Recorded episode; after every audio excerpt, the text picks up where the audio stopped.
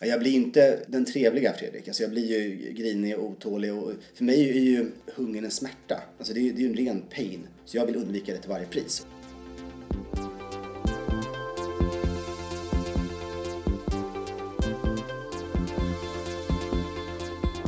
Du lyssnar på HSP-podden med Leverby och Klar. Välkommen till HSP-podden med Leverby och Klar. Podden som handlar om högkänslighet. Och det är jag som är Ida Leverby.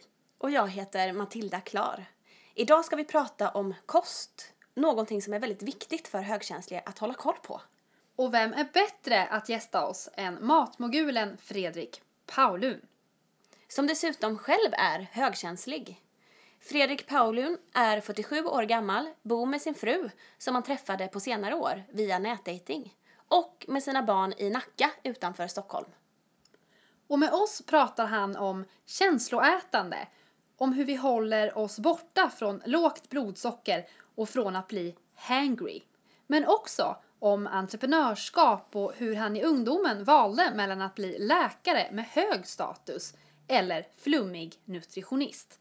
Och hans val visade sig vara rätt. Men första boken refuserades av förlagen gång på gång. Men driftig som han är gav Fredrik Paulun ut boken själv och packade böcker hemma i lägenheten. Och boken, ja, det blev en av hans största bästsäljare. Idag har hans böcker sålts i över 10 miljoner exemplar. Och Fredrik Paulun tackar högkänsligheten för allt. Vi parkerade på uppfarten till hans borg, där han både lever familjeliv och driver sin egen verksamhet. Följ med in. Hoppas jag så här är rätt. ingång nu? Det ser kanske inte ut så. Det finns kameror här. Ska vi testa att det är här eller tror vi att det är runt? Gå runt Finns du det någon? Ja, jag kikar lite snabbt då. Det finns en ringklocka men... Ja, det gör det. Nej, det är här.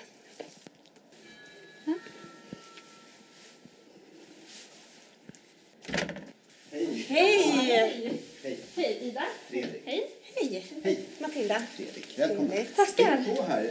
Det, det, är, det är mycket folk i huset. Vi har svärföräldrar här och eh, ja, alla ungar, fyra barn. Så jag tänker, vi har några stycken platser vi kan vara där det är lite lugnt. Ja. Det ena är nere i källaren, eh, eller högst upp i huset, i eh, min äldste sons rum. Alltså jag det är skulle lite, tro om man att det tänker nästan lite är lugnast ljudbild och längst så. Ner, Ja ja. men då går vi längst Om- ner. Och det är en Vi härlig kombo testar av det. vinkällare och gym, så det hänger ihop. Ja men Ja. vad trevligt. Jag tycker vi tar varsin stol.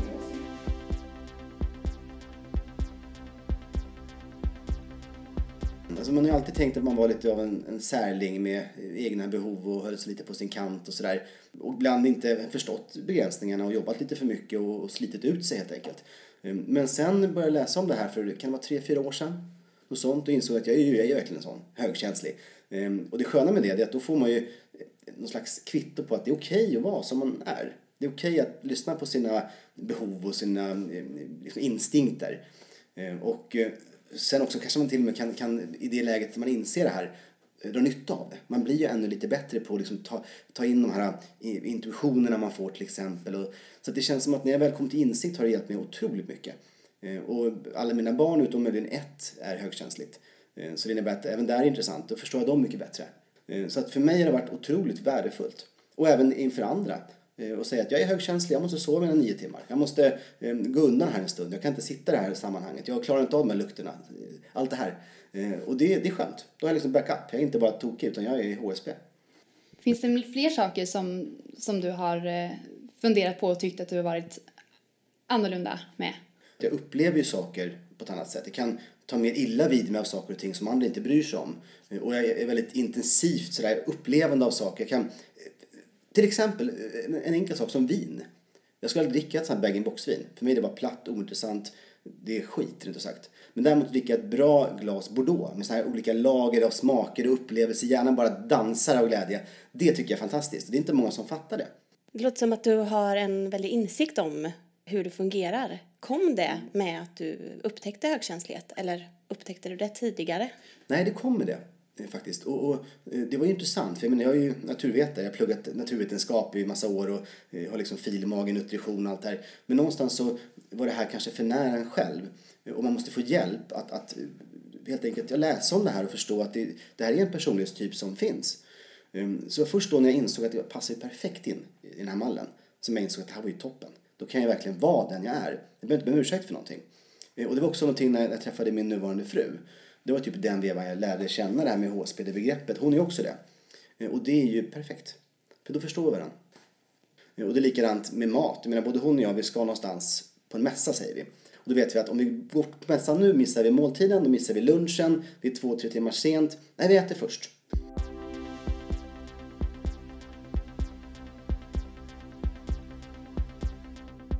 Om vi ska gå in lite grann på det här med maten som du nämnde, just det här med att passa tider och sådär. Hur blir du när du inte har ätit? Jag blir inte den trevliga Fredrik. Alltså jag blir ju grinig och otålig. Och för mig är ju eh, hungern en smärta. Alltså det är ju en ren pain. Så jag vill undvika det till varje pris. Och då äter man ju någonting, antingen en bar, nyttig variant, eller i värsta fall när man inte har koll på kosten. Då blir det ju en, en japp på stan eller en påse chips eller någonting. Så det är det som gör mig väldigt sådär, ska säga, känslig men också bra på att äta nyttigt. För jag äter ju i tid. Jag ser till att ha med mig mellanmål, ser till att verkligen eh, få det här att funka. Vad ska vi äta? Om man tänker, hur börjar vi dagen och våra mellanmål och lunchen och, och middagen? Först och främst ska man tänka eh, det här med smaker och texturer. Det man tycker om helt enkelt ska man äta. Det är viktigt. Tvinga inte i er någon jäkla eh, kefir om ni tycker om det. Men ät kefir ifall ni gillar det. Eh, och det tycker jag är en viktig sak. Det tror jag också som, som HSP. Eh, jag är helt övertygad om att kroppen känner vad den behöver. Speciellt som HSP. Eh, kroppen säger till dig om du behöver järn. Då är du sugen på kött. Kroppen säger till dig om du behöver kalcium. Då äter du keso. Eh, och det ska du lyssna på. Det är väldigt viktigt. Eh, För det finns inte vetenskapliga bevis för det. Men jag är helt säker på att det är så. Ät det, det du känner att du behöver. Och ät riktiga råvaror. Och hur ofta är det bra att vi äter och hur gör vi med mellanmålen? Individuellt vill jag säga. Jag klarar mig på tre mål per dag. Frukost, lunch och middag. Om jag inte tränar. Tränar jag, då måste jag ha ett mål till. Ehm, Det är jag. Sen tror jag att det finns de som klarar sig på två mål, men de är rätt få. Ehm, Så tre, fyra, kanske fem gånger per dag. Ska vi ta mig själv som exempel här då? Jag undrar hur mycket jag kan äta och ändå, ändå blir jag hungrig. Jag börjar ju då med gröt varje morgon. I det har jag extra hasselnötter och pumpakärnor. Och så har jag jordnötssmör i en matsked. Och så har jag bär och havremjölk. Två eh, såna här bönbrödsmackor med avokado och en banan. Klockan åtta. Halv tolv dör jag av hunger. Liksom, hur är det möjligt? Då äter vi liksom, vi kanske går och tar en pokeball eller något sånt där. Sen äter jag banan någonstans vid två kanske. Klockan fyra ibland måste jag gå hem från jobbet för att jag är så hungrig. Ja, det är intressant. Och vad händer sen då? Ja, när jag kommer hem då, då, då äter jag ju rejält liksom igen. Och då brukar jag kunna hålla mig på kvällen. Men just de här tio minuterna från jobbet och hem. Nåde den som korsar min väg. Eh, då ska din väg kortas av den här bananen och lite valnötter tycker jag. För att problemet är att när du bara äter kolhydrater då blir det inte den här bromsande effekten. Att lägga till nötter och frön till kolhydrater det gör att magsäcken tömmer sig mycket långsammare. Och du får en mycket mer utdragen blodsockerhöjning. Du håller dig mätt mycket längre. Och det finns även ett intressant system det kallas vagusnerven som alltså eh, enerverar hela magsäcken, tarmkanalen och allting och går till hjärnan. Så din hjärna känner vad du äter för någonting direkt när du stoppar i dig det här.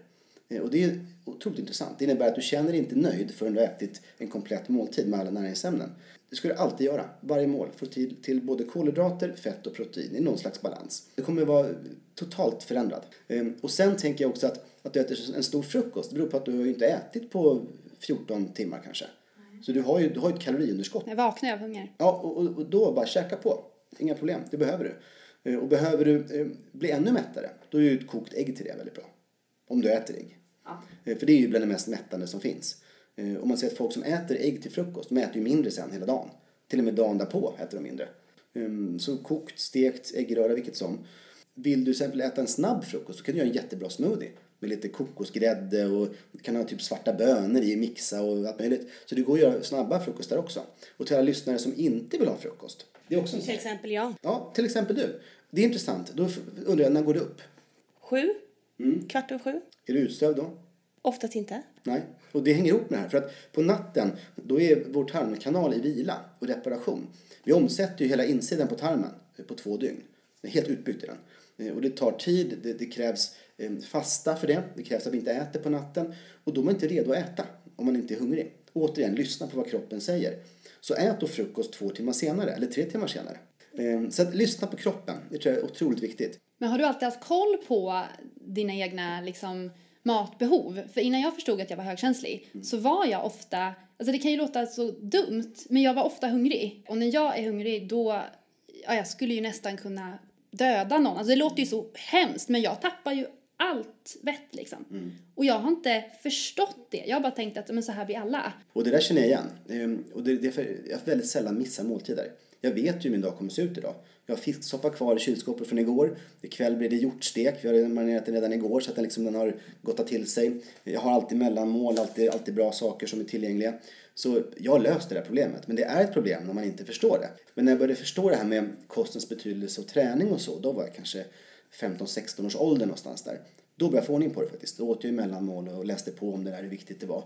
Eh, och sen har jag förstått det också att eh, så länge jag bara sköter den biten, då är jag ju liksom ostoppbar. Då, då kan jag jobba mycket och sådär. Eh, men får jag inte det i mig, då går det åt pipan. Och även då blir det att jag äter dåliga saker. Och jag är ju väldigt sockerkänslig, jag blir väldigt sådär lätt hooked på socker. Så jag får inte äta det alls. Det är verkligen min insikt. Eh, och i vissa fall så är det alkohol, droger, socker, mat, det kan vara allt möjligt. Eh, och eh, socker är min akilleshäl. För att äter jag det, då vill jag ha det nästa dag också. Ehm, så jag äter inget alls av det. Ehm, däremot kan jag hantera alkohol. Jag dricker mina två glas vin och är nöjd med det. Jag hanterar mat. Jag vill ha mycket mat. Men jag äter då kalorisnål mat som rotfrukter, rent kött, fullkorn, grönsaker. Ehm, då kan jag äta mig riktigt mätt och ändå inte gå upp i vikt. Hur ser det ut med koffeinet för dig? Eh, En och en halv kopp kaffe, sen är man liksom sett. För att jag märker det, mer än så, då börjar jag illa. Då börjar hjärtat slå och sådär. Men jag måste ha den där. Eh, Det handlar om kanske om 200 milligram koffein och sånt. Eh, Utan det så funkar ju inte. Eh, Så det är lite grann samma som, som med kanske maten för vissa och sådär. Och, och att vara koffeinist, jag tänker alltid så här. Det i sig låter ju illa, att man är beroende av ett ämne. För det är man ju faktiskt. Man får ju, vad kallas det? Eh, När man inte får det. Man får, abstinens, bra. Huvudvärk och sådär. Det är någonting som gör att man tänker att man kanske borde bryta det. Men sen tittar jag på vad händer när man dricker kaffe? Och det är bara bra saker. Det skyddar mot diabetes och eh, cancer, till och med depressioner har man sett. Eh, så att, att ta bort kaffet är meningslöst. Däremot dricker jag inte pulverkaffe eller massa socker i och sådär. Eh, och, och det tycker jag ändå är viktigt att man, att man tänker på det. Det är okej okay att vara beroende av koffein så länge man dricker det i form av kaffe eller te som är bra. Vår tidigare gäst, Maggan Hägglund, hon har ju skrivit en bok som heter Är du en känsloätare? Där hon då skriver om just högkänsliga som eh, kanske dövar sig med eh, kosten, alkohol, eh, vad det nu kan vara. Det verkar ju som att du också tycker att det kanske är vanligt. Ja, och som hon skriver då så är det många som faktiskt använder det för att öva sig.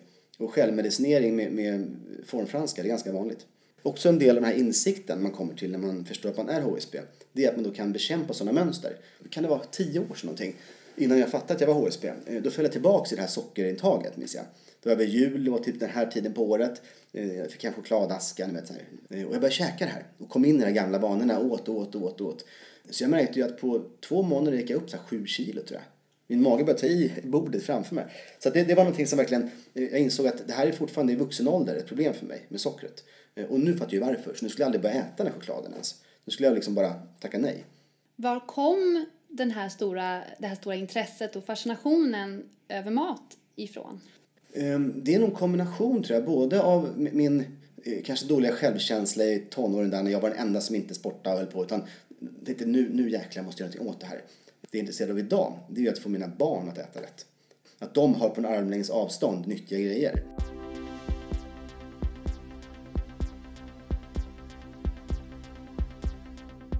Och hur blev det här ett företag? För du har ju gjort det här till ett imperium. Ja, alltså det är ju en jättelång resa. Redan när jag var så här, typ fem år gammal fattade jag att jag ska inte jobba för någon. Ehm, HSP återigen, jag tål inte auktoriteter, ingen får säga till mig vad jag ska göra för någonting, jag bestämmer. Eh, jag tål inte heller det här med ehm, att gå upp klockan sju och gå hem klockan fem, det är för långa dagar för mig. Jag mår inte bra av det. Jag måste sova ut på morgonen, jag måste jobba mina fyra timmar om dagen, det var min kropp mår bra av, mitt psyke mår bra av. Men då jobbar jag jäkligt bra å andra sidan. Då skriver jag bra saker, jag kan liksom få till bra tankar. Alltså de, de, de kommer ju så på inspiration. Och jag har aldrig kunnat skriva till exempel på, på tvång. Jag har aldrig kunnat tvinga fram en text ur mig. Det är ont. Alltså det är ont rent själsligt. Eh, så det, då gör jag inte det. Då struntar jag hellre i det, går och tränar, träffar kompisar och nu med, med barnen mycket då. Ehm, men jag måste också få mina fyra timmars jobb. Jag mår bra av det. Eh, men de flesta som hör det här tänker, vad fyra timmar? Kan man jobba så lite? Ja, det kan man. Men du måste hitta din egen grej. Eh, och det har inte alltid varit så. Ibland har det varit mycket för mig. Jag har ju startat företag som jag har drivit själv och sådär, byggt upp. Eh, och det passar verkligen inte mig. Jag vet vid ett tillfälle, då, då var jag ju förlagschef. Och jag hade väl så 15 anställda tror jag. Byggde upp det från noll verkligen. Och det var ju ett helvete alltså. Jag var chef där. Folk sprang där hela tiden. Och jag minns att jag skulle gå till jobbet. Jag skulle gå igenom den här lokalen och gå till mitt kontor. Jag var den enda som hade kontor att stänga om mig. Jag, jag behövde det, det fattade jag redan då. Eh, och folk bara drog i mig och knackade på dörren. Och, så jag tänkte, nej, det går inte. Jag måste hitta någon som hjälper mig. Så jag tog in en kille som fick ta över istället. Eh, det var helt enkelt för mycket. Jag satt i soffan minns jag eh, efter arbetsdagen där och bara, hjärtat bara slog så. Eh, jag minns det här, det här, det här är inte min grej, jag kan inte hålla på med det här. Jag måste jobba mycket, mycket mindre. Och göra det jag är duktig på. Det, det inspirera och det förklara kost och sådär. Vi har varit inne på det här med att eh, göra sin egen grej. Mm. Och att det är många högkänsliga som verkar vilja göra det. Mm. Har du något tips till dem som sitter och funderar på att starta eget eller förverkliga sina drömmar? Absolut. Ehm, och tips nummer ett, det är att hitta sin egen grej där man faktiskt har någonting att bidra med. Eh, någonting man brinner för, om det är något artistiskt eller om det är som mitt fall är med kost. Jag tycker det är väldigt kul, det är därför jag håller på med det. Det har funnits tillfällen i livet man har valt yrkesväg. Eh, och det viktigaste minns jag, det var när jag valde mellan läkare och nutritionist. Och läkare är mer högstatus, det är, eh, man anses ju vara väldigt trovärdig som läkare. Nutritionist är lite mer flummigt sådär, lite mer, vem är det, en forskartyp eller vad är, vad är det för någonting, en dietist eller? Ehm, men jag valde ändå nutritionistlinjen för att där kom jag till, till liksom min rätta. Där sysslade jag med någonting jag tyckte var roligt. Då kan man inspirera sig själv till att göra någonting. Men jag visste redan då när jag pluggade att det här ska jag ta ett eget grepp om. Och börja skriva artiklar och så. Så jag skickade ju brev till olika tidningar och jag heter Fredrik Paulun och vill skriva artiklar om kost så ville de ha det. Så att jag fick jobb redan när jag pluggade. Ehm, och det ångrar jag aldrig för att läkare har varit mitt mardrömsyrke idag. De här långa dagarna och extrema pressen och alla dessa intryck och alla journaler som måste skrivas. För det är också rätt, rätt kass på administration. Ehm, jag, ni ser själva mina högar här av bokföring och sånt där. Det, det, jag håller ihop det, det gör jag. Men det är liksom så det ser ut. Men att sitta med som Eh, revisor och sånt där. Det skulle vara fasansfullt för mig. Det är lite själadödande tycker jag själv, men många tycker säkert om siffror och papper och ja, sånt. med all respekt för revisorer, men, men, det är inte min grej att ha koll på siffror. Och det är också en sak som egna företagare, om nu lyssnarna vill bli det, eh, det är ju att alliera sig med människor som kompletterar dem. Eh, det är viktigt. antingen gör man då som i mitt fall, eh, och jag är då, mitt minsta företag, det är ju faktiskt då den svenska näringsakademin, där vi utbildar kostrådgivare. Och då är det jag och Martin Brunnberg som jobbar ihop. Han är min motsats. Totalt motsats. Han har vissa saker som påminner om, om HSB, men han är inte det alls. Men han har, han har helt andra saker som han bidrar med. Och vi är tyvärr ingen bra administratörer någon av oss egentligen. Och det gör att vi inte växt så mycket som vi kanske borde. Men vi funkar ändå. Och för, företaget har funnits i 15 år och det rullar på och alla är glada och nöjda. Eh, så det, det är ju fantastiskt. Men det är så jag har jobbat i alla år egentligen. Jag har hittat rätt partners. Har folk och du själv alltid trott på dig eller har omgivningen varit tveksam till dina idéer ibland? Eh, alltså det, det, är ju alltid så när man kommer med något nytt som jag gjorde där eh, runt 90-talets mitt. Då började jag skriva mycket om glykemiskt index med snabba och långsamma kolhydrater. Och jag skrev en artikel 92 faktiskt första gången i Svenska Fighter heter den, en kampsportstidning. Och den artikeln var så komplicerad att jag fattar inte ens den själv när jag läser den idag. Det var så väldigt vetenskapligt och så. Men det var i alla fall en början. Och jag fattade att det här var något intressant. Att om man då åt olika typer av Eh, säg bröd, vitt bröd eller bröd med hela korn. Då fick du olika blodsockersvar fast det var lika många mackor. Eh, och ju mer blodsocker desto mer insulin får man. Och det ökar risken för cancer, hjärt-kärlsjukdomar, diabetes, övervikt och så. Det var ju jätteintressant. För jag kan fortfarande äta mina mackor, men jag äter rätt sort och får ner risken för allt det här. Och så var det med allt man tittar på. Tittar man på, säg pasta, så såg man att eh, snabbpasta var högt i värde på. Eh, vanlig pasta var lågt och eh, vitt ris var högt och fullkornsris lågt. Så det var plötsligt ett, ett sätt att börja berätta om maten som var nytt. Och det här tog ju många år innan jag fick något som helst gehör för. Och jag var ju ganska motarbetad. Men nu är det här konsensus. Det här är ju vetenskap idag. Och det var också tror jag en HSB-grej. Att eh, det var inte så att jag hade absolut allt på fötterna. Det fanns inte studier som bevisade allt som jag påstod. Men jag såg sammanhangen, jag såg sambanden och förstod att så här är det ju. Eh, sen får vetenskapen komma efter. Och den, den, den stämmer ju, det ser vi idag. Idag är vetenskapen väldigt solid på den punkten. Eh, och den första boken jag skrev om det, det var ju den här Allt om glykemiskt index som var rolig för den, den var ju refuserad. Det var ingen som ville ha den. Det var 97 tror jag, 98 någonstans där. Eh, den var för teknisk och svår och sådär. Och då återigen, eh, när man hatar auktoriteter. Om någon säger till mig jag får inte göra det här, det är en bok som ingen vill läsa. Då ger jag ut den själv. Så att då tryckte jag upp den där och började sälja och satt och packade de här på mitt, mitt golv i lägenheten. Och faktiskt vart det där en enorm bestseller. Eh, Den har sålt eh, tror jag, en kvarts miljon exemplar. och Sånt. Så det, det vart liksom, jag fick rätt i det.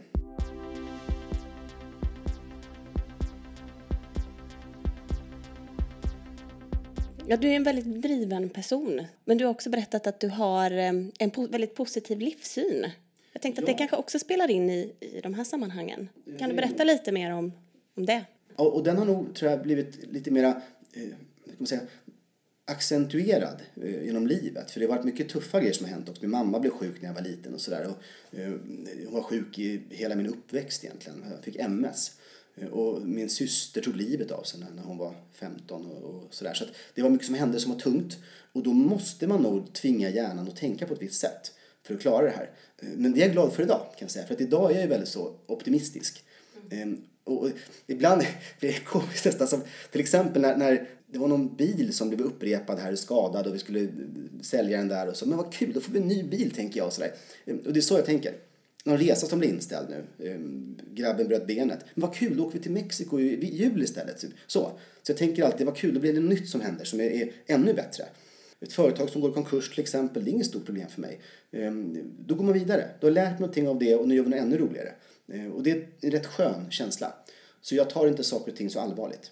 Men här kanske du kan hjälpa många lyssnare, för det är ju väldigt många högkänsliga som just har det här ältandet och grubblerierna och att det går runt, runt, runt. Kan man ersätta de tankarna med några andra eller hur, hur gör du? Nej, jag har aldrig haft dem. Och det, det tror jag beror också mycket på det. Att skulle jag älta allting, då skulle jag nog inte ha klarat av det tror jag. Så jag är lite, kanske lite udda på det viset. Men i mitt fall tror jag att min hjärna processerar information hela tiden. Ehm, även när jag sitter här med er så händer det saker i skallen som gör att jag kommer till slutsatser som gör att det blir löser det på slutet. Liksom. Och tittar man på mitt liv idag, eh, då kan man grubbla över allt möjligt. Eh, bygga upp scenarier som kan vara katastrofala, både ekonomiskt och privat och sådär. Men jag gör inte det. Utan eh, om jag ens tänker på sånt, då tänker jag på vad, vad är det värsta som kan hända? Förutom att man dör, klart, då är man ju liksom borta. Men, men resten säger vi. Och då kanske är att bolagen slutar funka, jag får eh, lägga ner dem, men då säljer jag väl huset och hittar boende någon annanstans, på landet kanske. Vad skönt, kan jag bara ha hönor. Men hela tiden man tänker så här att det, det finns alltid en väg ut. Ehm, och det, det, är väl, det är väl kanske lättsinnigt tycker vissa att man säger så. Men jag tycker att det är väldigt skönt. För mig är det väldigt skönt i alla fall. Jag, jag, jag gör det jag vill göra och idag gör jag bara sånt som är kul. Och sen tror jag också att jag är ganska obrydd om vad folk tycker om mig. Vissa hatar mig, vissa älskar mig, vissa bryr sig inte. Så är det ju bara. Och ikväll blev det vilt för dig. Ikväll är det vilt, det är en sån här viltperiod. Jag hade en, en vildsvinsgryta igår som var helt fantastisk. Alltså, långkok. Rödvin och massa lök och bara koka. Fantastiskt. En riktig livsnjutare. Ja, och varför inte? Vi ska njuta av livet, det är så kort ändå. Tack Fredrik Paulun. För att du har varit med här i HSB-podden med Leverby och Klar. Tack för att jag kom med, det var väldigt kul tycker jag. Det är, ett viktigt ämne att prata om.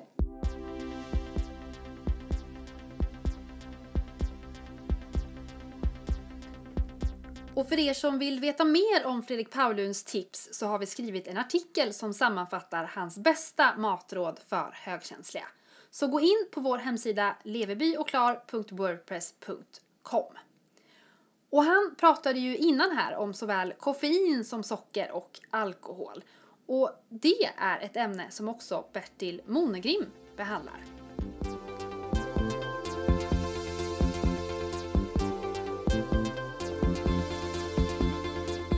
Veckans Bertil. Ni som sitter i er ensamhet och dricker alkohol, träd fram, för det finns hjälp att få. Det är inget att skämmas för att man tycker livet är tråkigt att leva. Det kan vara många orsaker, sorg, sjukdom eller bara att man fastnat i något som är svårt att ta sig ur.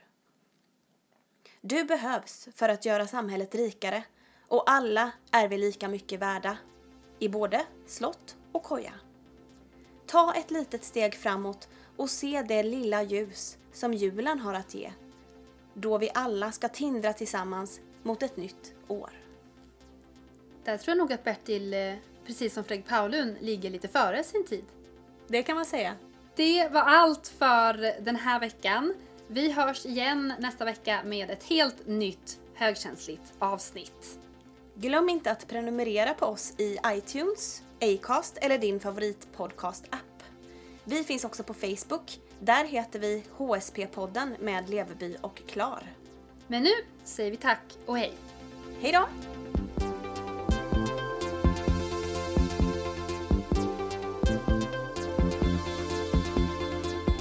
Du har lyssnat på HSP-podden med Leveby och Klar.